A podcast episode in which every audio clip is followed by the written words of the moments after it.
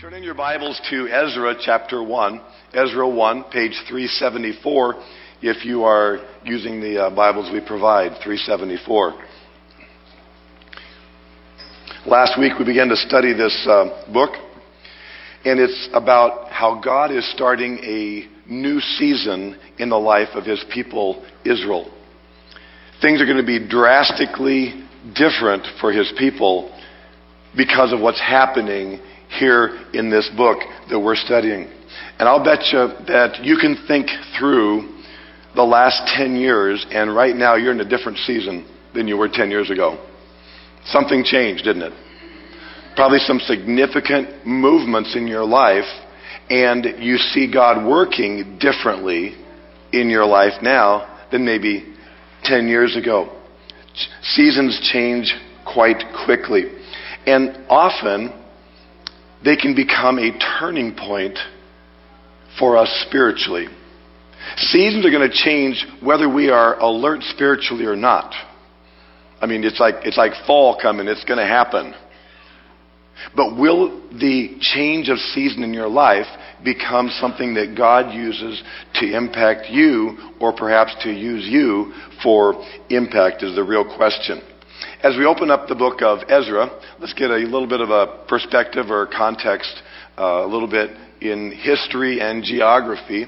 So the nation of Israel is about there, and um, in 605 BC, the first of three waves of Jews were exiled, deported by the conquering Babylonians, and taken over the Fertile Crescent to the land of Babylon. Well, in the coming years, some 50 to 70 years, uh, Babylon lost their hold as the dominant world power empire, and the Persians took over, but the people of Israel are still, for the most part, deported there. So that is life for them. What we're seeing in the book of Ezra is that now God has a plan to bring them back to the nation, back to the homeland, a restoration and a spiritual turning point for them. Because God had promised through the prophet Jeremiah that this was going to happen. He had promised that they were going to be deported because of the discipline of the, for their sin, and he promised that he would bring them back after 70 years.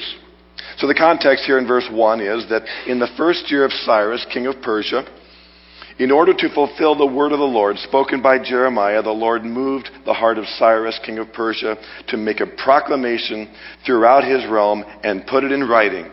So God has moved in the heart of a foreign and pagan king who otherwise did not know God personally.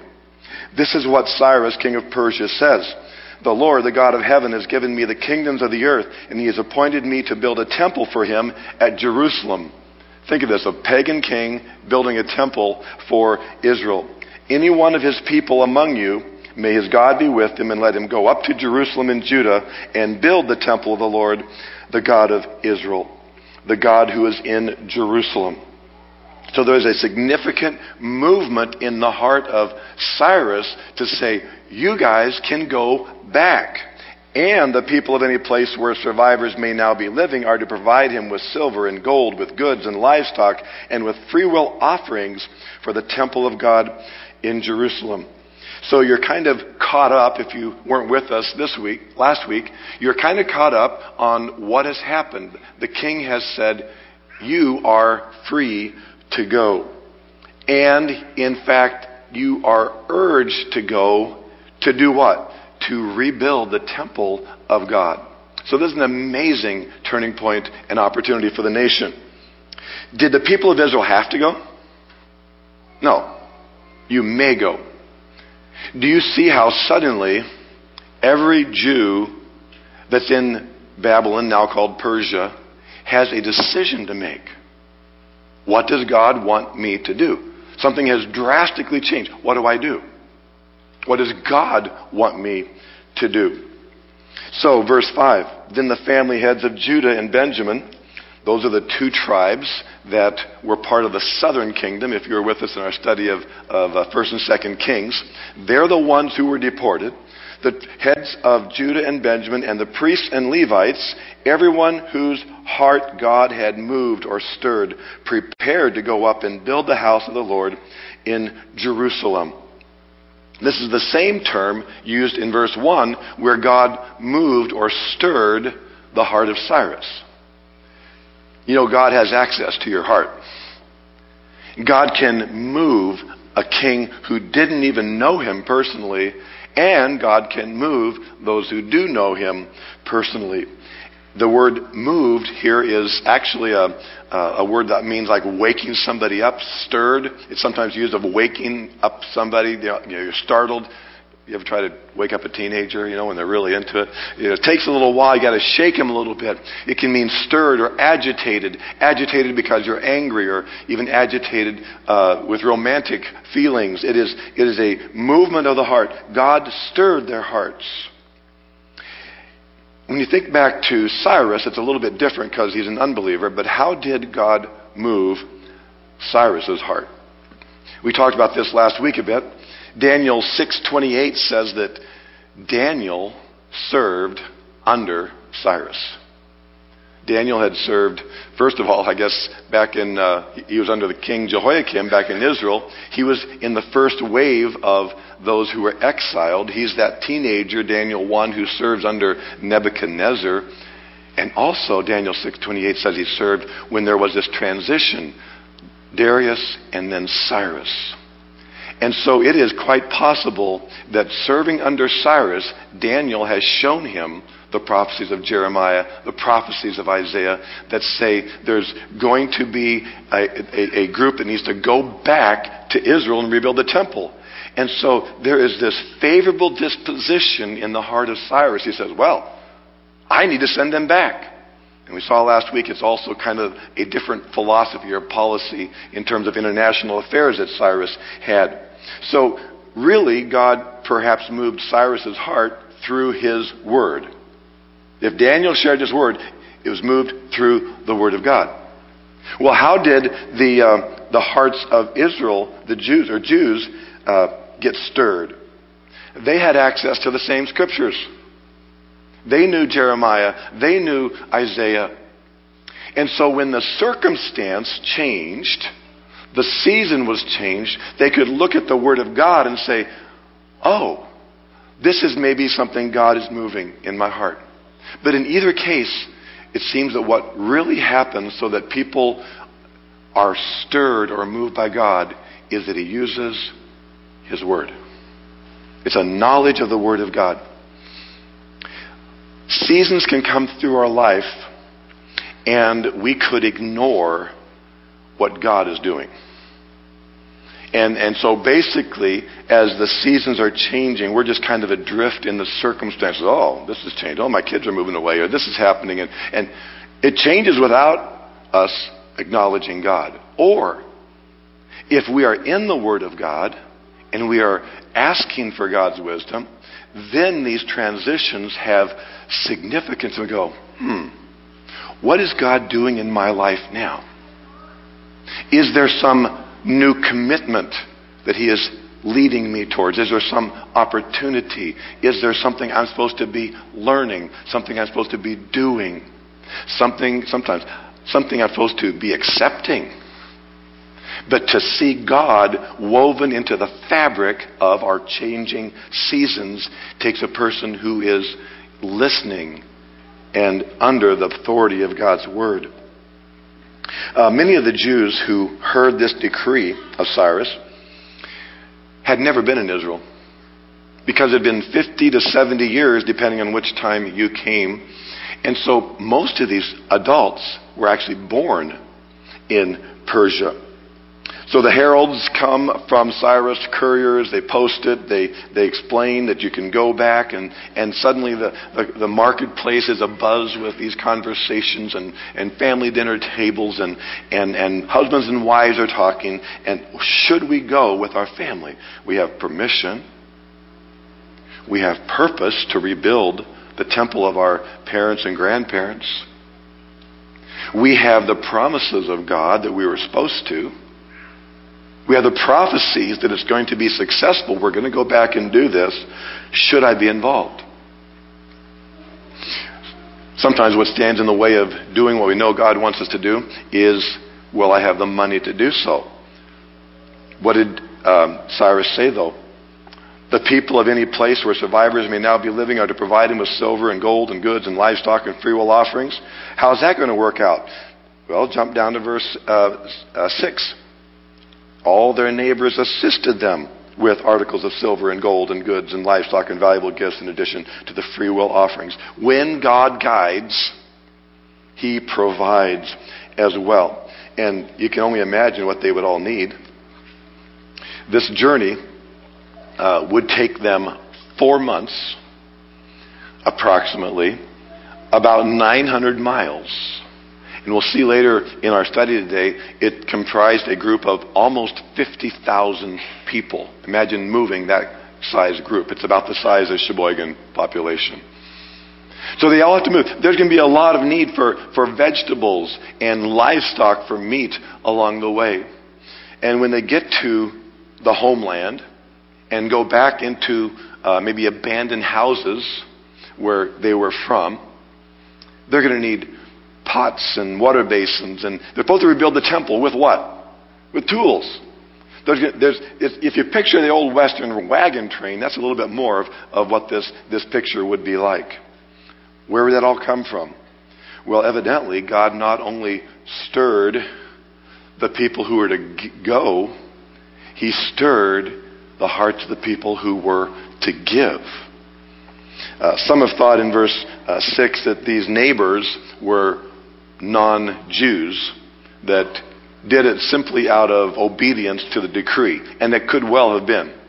Cyrus says, Give him stuff. I'm going to give him stuff.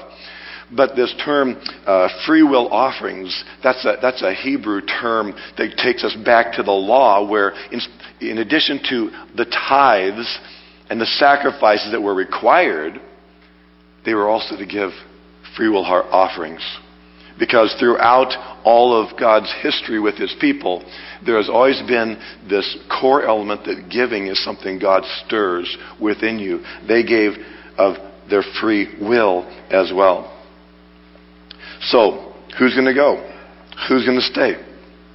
It, it may help us to realize what the conditions or circumstances were in Persia. Uh, when you think of them taken off in chains, and some of them you read in Second Kings, the king's eyes were, the sons were put out, and and it, it's very cruel to begin with. But what really did life become in Babylon? They were not in prison. They weren't caged, if you will. In fact, here's what we find in uh, Jeremiah 29 that uh, Jeremiah sent them a letter the exiles. Jeremiah did not go to uh, Babylon, now called Persia.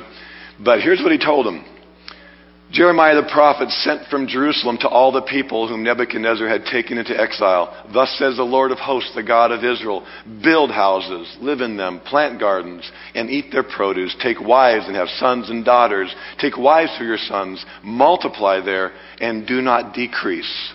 But seek the welfare of the city where I've sent you into exile. So they were to prosper and they were to help the Babylonians prosper. They were, they were very, very good immigrants for the nation uh, that they were in. For thus says the Lord, when 70 years are completed for Babylon, I will visit you. I will, the term means to intervene. I'm going to step in. I'm going to, I'm going to create that turning point for you. I'm going to visit and I will fulfill to you my promise and bring you back to this place. So they had that in writing, God's promise. They were to go there and experience life. Just, just live. So they prospered. They had houses, they had gardens, they had livelihoods. It wasn't a slam dunk decision. Well, they, Cyrus says we can go, we need to go. Some were not interested in going for some reason. Some were not stirred by God to go. My homeland, if you will, as most of you know, is Kansas. I'm not stirred to go back. My kids aren't stirred to go back. It's great to go there and see the family and relatives, but they don't have that desire to go and, and, and live in Kansas. You say, yeah, you understand that, right? Um, I can't say it was God's will for all of them to go. But it does say it was God's will for some. Everyone, verse 5, whose heart God had stirred. God stirs in our heart when we know that God is at work. Last week we looked at these principles of how do you know that God's at work? There might be seasons when you kind of are, things are unchanged, and then how do you recognize that there's something that perhaps God has for you? Is it God focused? His glory, not mine. What were they going to do in Israel? Build a temple. It was focused on God. Is it based on God's word? Is it, is it in harmony with the word of God? Well, yeah, Jeremiah, Isaiah, and others had talked about you're going you're going to go back. Okay. It fits the word of God. And then do circumstances and godly people confirm this is the right thing and the right time? Well, suddenly the, the proclamations were nailed to the, to the town square uh, announcement board or something, and, and there was this unique circumstances. So as people thought about going back, they could, they could think biblically and say, yes, this is very likely what I might, what God might be asking me to do. But we didn't know for sure because some stayed. Some stayed and gave, some went and, and, and, and picked up their whole family and moved. You see, even though the proclamation had been made, people had to make decisions. And I want us to think through a little bit why decision making can be hard for us. I think there's two reasons why Christians struggle to make decisions on, you know, practical A or B kind of choices. Are decisions hard for you because you don't want to do what you know God wants you to do? That's one reason. Sometimes decisions are hard because our heart is set on X. And so if, if we sense a movement of God that we should do Y, the real battle is I don't want what God wants. I, have I've, I've planned this. This, this, is, this, is, this is me. This is what I. Sometimes that's the reason decisions are hard. Or sometimes it's because I am willing, but I just don't know what God wants us to do. I would urge you to think carefully about which one of these describes you. Because it's an incredible blessing to settle that you're on number two, not number one. It greatly simplifies decision making when you know you are willing to do what God wants you to do. Because something that is, that is uh, motivated, you know, out of something that is not, not holy. Something's motivated, if, if it's, it, it's my greed, it's my pride, it's my. We can, we can right away say, you know what? If that's my reason, I need to hesitate. So if we settle the issue that you want what God wants you to do, then you can make the right decision. And that's where your personal relationship with the Lord really comes to bear. We as Christians often talk about uh, having a personal relationship with God or Christ as our personal Savior, and, and that's very true. And so in the Gospel of John, when you you read that the way you the way you get to heaven is by whoever believes in Him will not perish but have eternal life. Whoever puts their faith in what Christ accomplished on the cross and the empty tomb has eternal life. But John 1, 1 12 is so exciting when it says, "To those who believed on Him, He gave the right to be called what sons, children of God." And so we really are in the family of God the moment we believe our relationship changes. So it has the potential to be very personal. But you see, some Christians live more or less personally in relationship with the Lord. It can be true for you, and yet not really be real for you.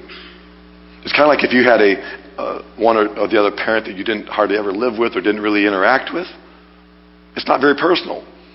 You have a person, that's my dad, that's my mom. But it could be that you don't really connect personally. So, how do you do that? How, does a relationship become personal? How does your relationship with God become personal? The same way as you do with people. Do you interact with them? Do you have a line of communication that you talk and you, you understand each other? We learn to be personally connected to God through talking to Him and listening to Him. Communication. That's what a relationship is. I'll bet if you're married, I bet as situations arise, you can almost always know what your spouse thinks. Oh, she's not going to like that, or oh, he's going to really like this, or whatever it might be. Don't, don't you have that where you, you, you've, you've lived together, you've visited, you've, your lives have been so intertwined that you already know intrinsically what they want? Is that possible with God? If we have been consistently in His Word and prayerful and connected and thinking about our relationship with Him, the Word of God will begin to inform our instincts, even. Oh, this is something that God would have me to do. This is something God would not have me to do. So, many times, many times, we will have that figured out just because of our relationship personally with God. Yet, sometimes, we don't know. So, some stayed in Persia. Some stayed in Persia. Let's just think through some of the legitimate and then some of the more selfish reasons why some may have stayed. If. Um, if you're 85 years old and using some ancient Hebrew form of a walker, you probably aren't going to go back on this 900 mile journey, are you? Okay? So that could be it. Same thing with your kids. Your kids are too, you just had a baby. You know, there's all kinds of reasons. Practically, this trip, this this call to go to, to Israel is not for you. It could be that some sense that God was using them in Persia. Daniel didn't go back. Daniel's being used by God in the government of Persia. His place was right there. It could be that there were some synagogue leaders. See, synagogues, the gathering of believers, is it really can, can be traced back to the time that they were in exile, because being so far away from the temple, they couldn't go to the temple, obviously, to worship. So sincere believers said, well, we still need to get together. We still need to have, have to, to pray for one another. We still need to have, have the, the Torah, the scriptures read to us, because not everybody had six versions on their app, so everybody had to go to somewhere to hear the few scarce copies of the Word of God. And so there was reason to gather together, so they formed synagogues. If you were a synagogue leader, could you be sure that you were supposed to go? Maybe not. Some sense they should stay, but maybe they weren't even sure why. I mean, a lot of times decisions are like that. Even if you want what God wants, you don't know, so you don't you don't make a move right then. A couple generations later, we come across Mordecai and, and Esther. I'm glad that their parents or grandparents didn't go because they were in Persia for such a time as that. And God, if you know this, if you've read the, the story of Esther in the Old Testament, you know that was very, very important. And some may be sensed, you know what, this isn't for me to do. I'm not supposed to go. I'm supposed to give to this project. And they're the ones in verse 6 who are doing that. On the other hand, it could be that some had selfish reasons. Jeremiah said, prosper. And they did. And they were not about to give that up. They had businesses going and, and customers and deadlines. And so they said, we're not doing that. And it could have just been that it's just a selfish reason. Comfort. How far is it? I don't feel called at all to go that far and travel that journey. Could be. Could be that some were spiritually passive. Over the intervening years, it's kind of like that was my grandpa's thing.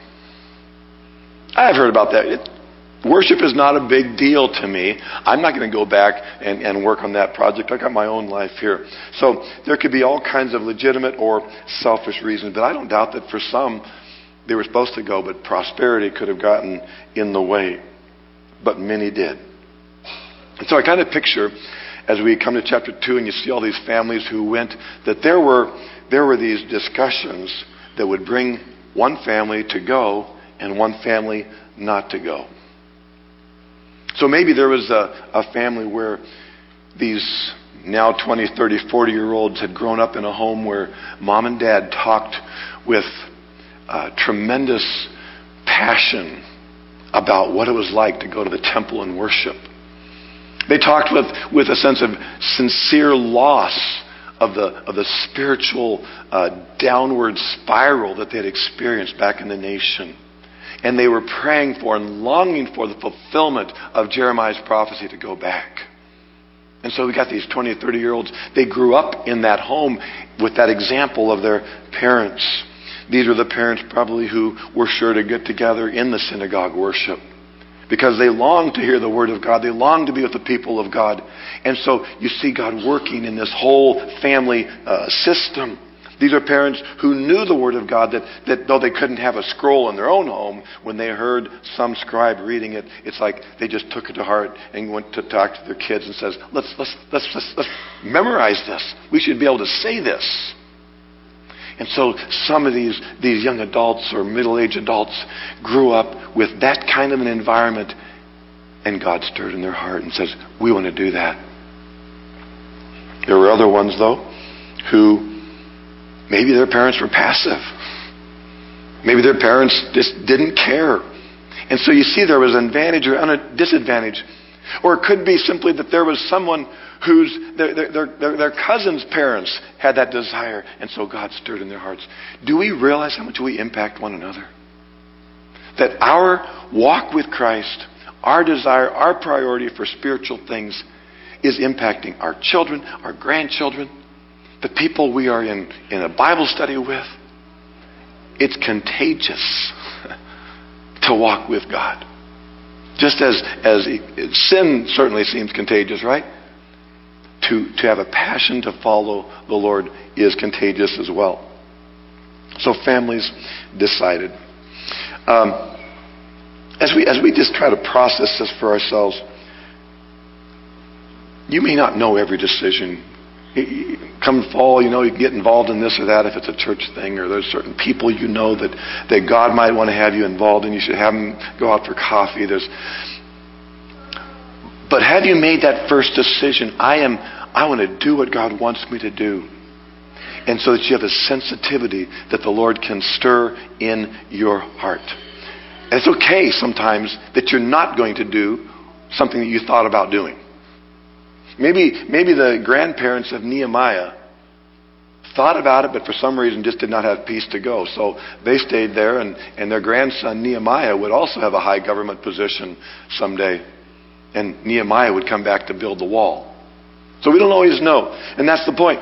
You cannot judge the way God is stirring in someone else's heart. Sometimes I think as Christians, you know, God is stirring and this is so passionate, and, and we want to tell everybody they should get involved in this thing, and then they're not interested. Is that okay? It could be it's not for them. God isn't stirring in their heart, He's stirring in your heart. So we have to give a lot of grace and not assume that we know exactly what God is supposed to be doing in every situation. And then to be so wonderfully, pleasantly surprised when the person we least expected to be interested all of a sudden says, I want to be a part of that. If you've been involved in ministry very long, or if you've been a ministry leader, you, you know that you, you see all varieties of those things happening. Now, there's one more indication here in this, in this chapter of how God was at work, verse 7. Moreover, King Cyrus brought out the articles belonging to the temple of the Lord, which Nebuchadnezzar, from the previous uh, world power, had carried away from Jerusalem and had placed in the temple of his God. Cyrus, king of Persia, had them brought out to Mithredath, the treasurer, who counted them out to Sheshbazzar, the prince of Judah. And then there's the uh, inventory of, of what came. Here's the backstory of that. In the first deportation, Daniel 1 2 tells us the Lord gave Jehoiakim, king of Judah, into his, that's Nebuchadnezzar's hand with some of the vessels of the house of God, and he brought them to the land of Shinar, to the house of his God, and placed the vessels in the treasury of his God. So this is exactly that. That's talking about what Ezra uh, one verse seven is referring to, how Nebuchadnezzar, you could say, desecrated these holy objects from the temple and put them in the temple of his God. You can be sure God noticed that. Or in Jeremiah 52, probably referring to the third deportation, and they took away the pots and the shovels and the snuffers and the basins and the dishes, and there's a long list of all the things that in the last uh, time that when they burned the, the, the temple down, pushed it down and, and, and burned all that stuff, they also took a whole bunch more stuff. And so what's happening here is now that King Cyrus says, This is yours. This is yours. God is calling you to go and rebuild the temple. You need to take the temple stuff along with you. And he sends them back. back. Just another uh, confirmation, really, that God was at work. There's a reference here in verse um, 8 to Sheshbazzar, the prince of Judah. It's a little bit of a, of a mystery because later on we're going to find out that the leader of this entire expedition, 50,000 strong, the leader is Zerubbabel. So, who is Sheshbazzar, who's only mentioned a couple of times? One option is that Sheshbazzar is actually just the Persian name of Zerubbabel, which is a Hebrew name. Daniel had two kinds of names too, one Babylonian one, one Hebrew. That's a possibility. Uh, the other possibility I actually lean towards this is that Sheshbazzar was in fact a Persian that King Cyrus had appointed to oversee and accompany this operation so that from a, uh, a governmental standpoint, you have your representative who goes along and actually is involved. And then Zerubbabel, though, on the, on the Jewish side of things, was the one responsible to go and, and uh, construct the temple itself. Either way, um, just a little bit of a mystery. So the first issue we have seen is that God individually had been working in Cyrus and then in the people who went, the people who stayed. God sees every commitment. And when we come to chapter 2, if you glance ahead, what do you see? A whole long list of names. It's one of those places you speed read, right? And that's okay. But why are they there? I think they're there because God is marking the importance of everyone who made this commitment to travel back and help rebuild the temple. Verse 1 Now these are the people of the province who came up from the captivity of the exiles, whom Nebuchadnezzar, king of Babylon, had taken captive to Babylon. They returned to Jerusalem and Judah, each to his own town, in company with, and here's a list of what seems to be leaders Zerubbabel, Jeshua, Nehemiah, couple other names. There's a Nehemiah and a Mordecai there. That's not the same as the ones you know from later on. That's we're about 70 to 100 years off uh, for it to be them. But the two most significant names here we'll, we'll find as we continue in our study is Zerubbabel, who is, if you will, the project manager of this entire operation, and then Jeshua, who we will find is a priest. And they work together. So Zerubbabel, as a, as a godly leader, is working alongside and, and with the help and counsel of a spiritual leader. Um, next comes a list of uh, families, descendants of each one, and how many came.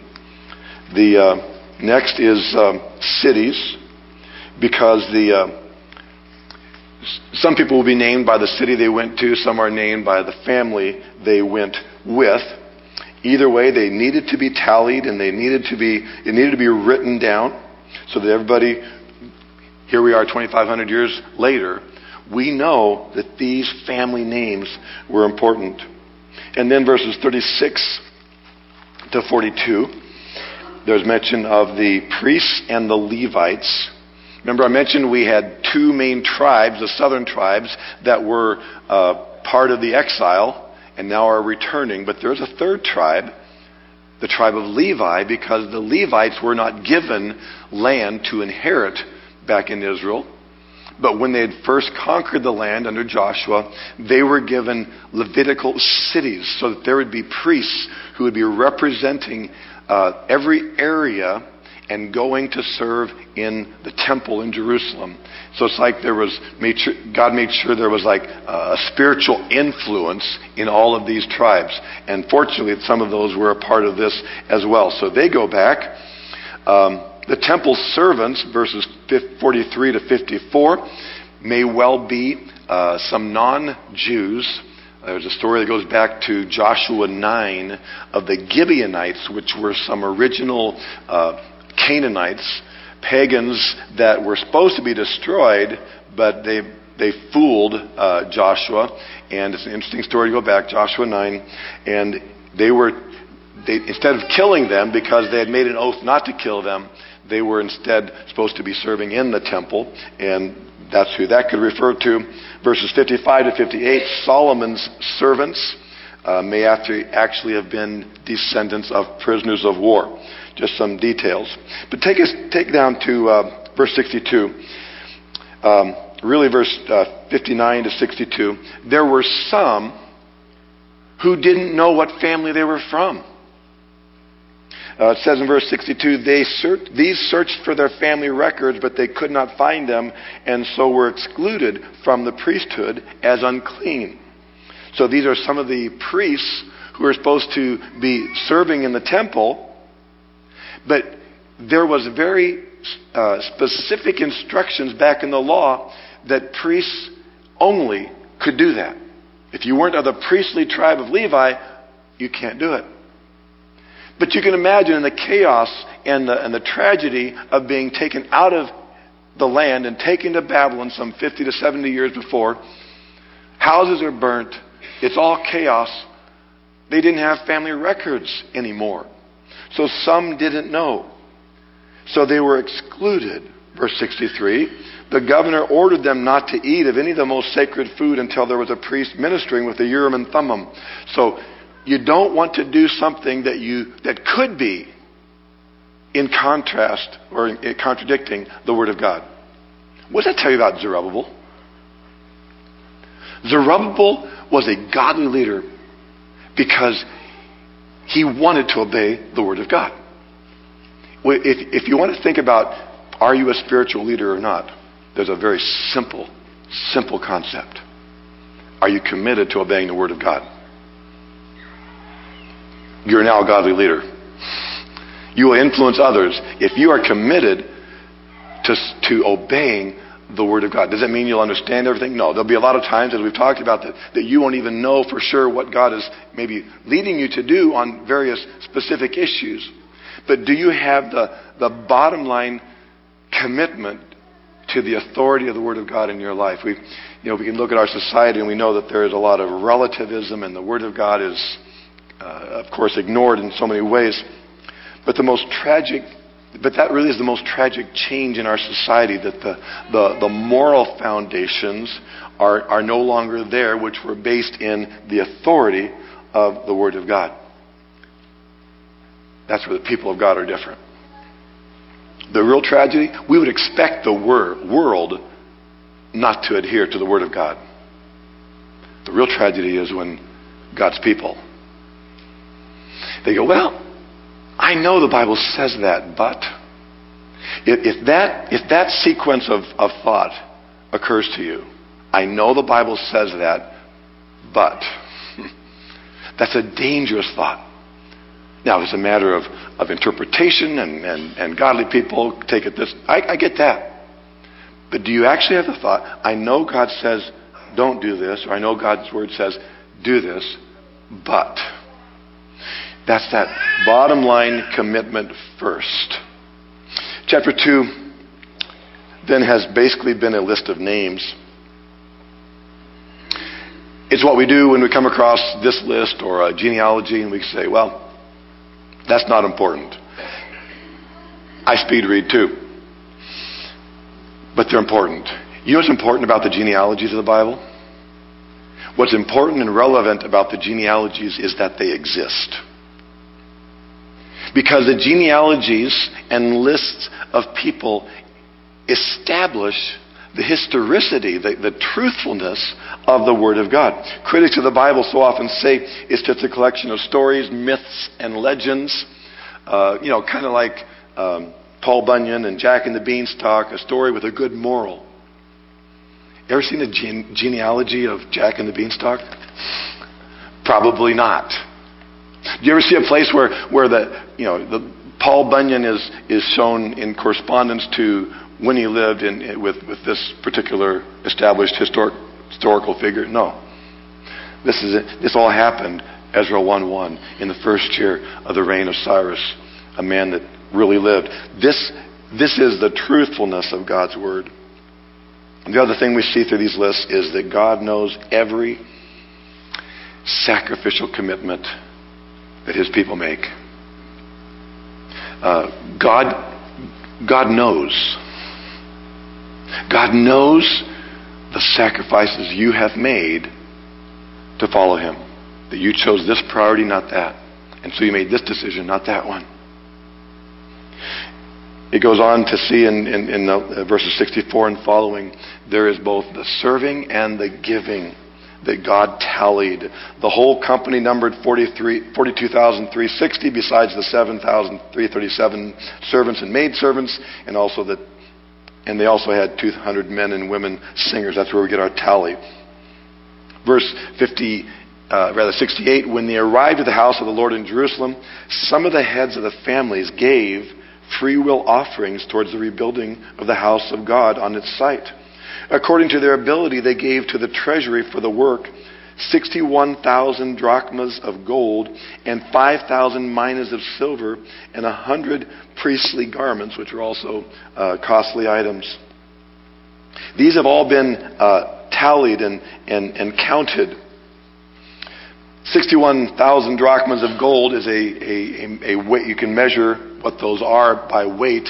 1,133 pounds of gold, which on Friday would have been worth $25.5 million here. And the silver, larger in quantity by some five to six times, 6,250 pounds of silver is worth about 1.5 million. So these people not only gave by going, the sacrifice, they gave financially. Where'd that money come from? Back in chapter 1, verse uh, 7, it came from the people who, 6, I believe, uh, people who gave to them. So it seems that when the neighbors gave the money to them, they gave the money to them. It wasn't even going at that point to the temple treasury.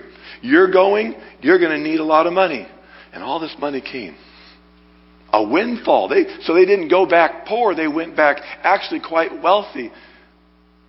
But they thought like stewards, not owners. So when they arrived in the nation of Israel, and now the project is supposed to begin, they said, Well, that's evidently why God gave us this money. So they gave it the silver, the gold, it's all because it's all going to be part of the temple project, and so they gave. It's been my privilege to be a part of a church for these decades to see that serving is normal. Giving generously is normal. And I rejoice at that. And, and God knows your service, your giving. Some of the things are obvious. If you're up here, they, you know what they do. To take care of your babies in the nursery, you know what they do. But there's so many things that nobody knows, right? The finances, that stays private and all that. But God knows every service, every sacrifice. And our job, when we come to a season of life, is to say, is there something that God wants me to serve, do, uh, give because of His work in my life?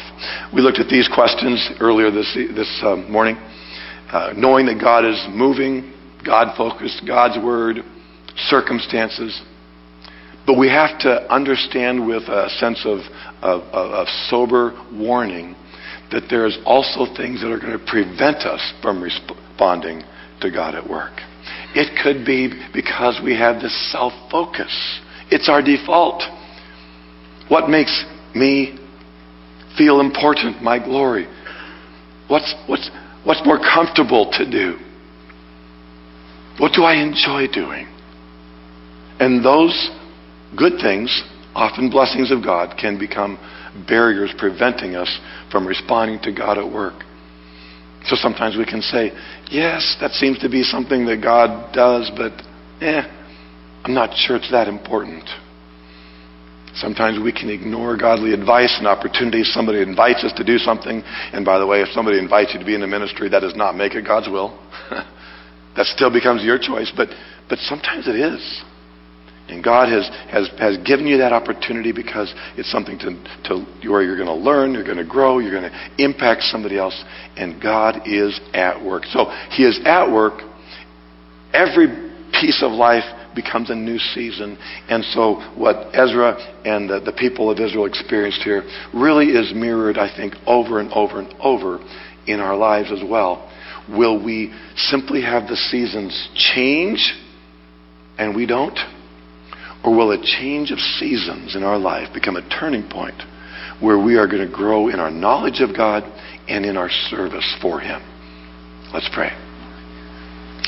Heavenly Father, thank you so much for uh, your great love for us, the way in which you personally have given us salvation, the way in which you have personally watched over our life, the way that you personally direct us.